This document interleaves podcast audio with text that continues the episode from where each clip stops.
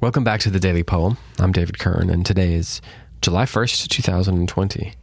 We're on to a new month, and that means that it is finally time to, to read a poem that I've been waiting for the last month to read. It's by Walt Whitman. It's called A July Afternoon by the Pond. Whitman, of course, was an American poet who lived from 1819 to 1892. He was a poet, an essayist, and a journalist, and is particularly famous for his collection Leaves of Grass.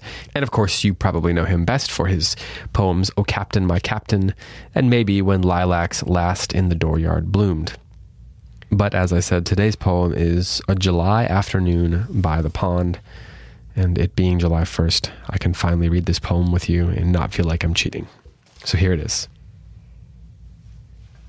the fervent heat, but so much more endurable in this pure air. The white and pink pond blossoms with great heart shaped leaves. The glassy waters of the creek, the banks with dense bushery, and the picturesque beaches and shade and turf. The tremulous, reedy call of some bird from recesses, breaking the warm, indolent, half voluptuous silence. An occasional wasp, hornet, honeybee, or bumble they hover near my hands or face, yet annoy me not, nor I them, as they appear to examine, find nothing, and away they go. The vast space of the sky overhead so clear, and the buzzard up there sailing his slow whirl in majestic spirals and disks. Just over the surface of the pond, two large slate colored dragonflies, with wings of lace, circling and darting and occasionally balancing themselves quite still, their wings quivering all the time. Are they not showing off for my amusement? The pond itself, with the sword shaped calamus, the water snakes, occasionally a flitting blackbird with red dabs on his shoulders as he, as he darts slantingly by, the sounds that bring out the solitude, warmth, light, and shade, the quack of some pond duck, the crickets and grasshoppers are mute in the noon heat, but I hear the song of the first cicadas. Then at some distance, the rattle and whir of a reaping machine as the horse draws it on at a rapid walk through a rye field on the opposite side of the creek. What was the yellow or light brown bird, large as a young hen, with short neck and long stretched legs I just saw, in flapping an awkward flight over there through the trees?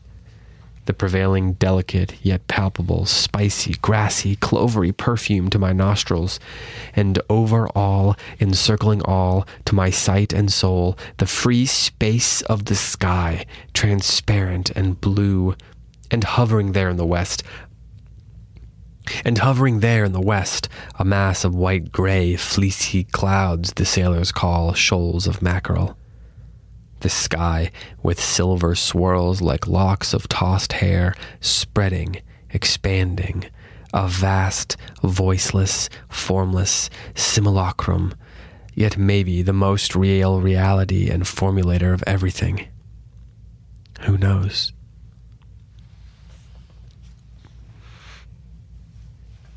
That's a little bit long, so I'll keep my comments uh, to a minimum, but I wanted to point out a couple things that I really like.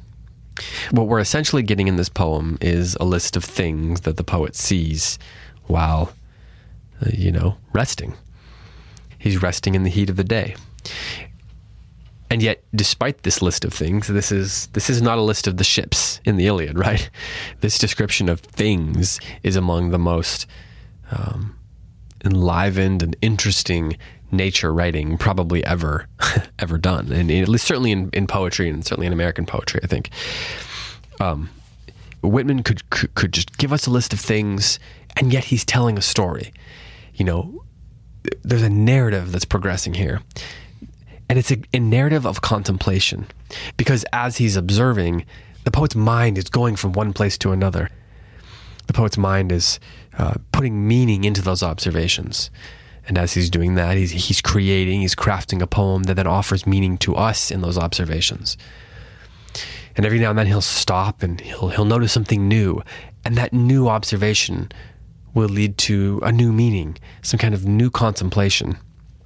It might be that uh, he gets distracted by the sounds of the, the rattle and whir of the reaping machine, which the horses are drawing in the rye field nearby But then if you look at the poem on the page, we get this parenthesis, which lasts almost three and a half lines, where he says, What was the yellow or light brown bird, large as a young hen with short neck and long stretched legs I just saw, in flapping an awkward flight over there through the trees?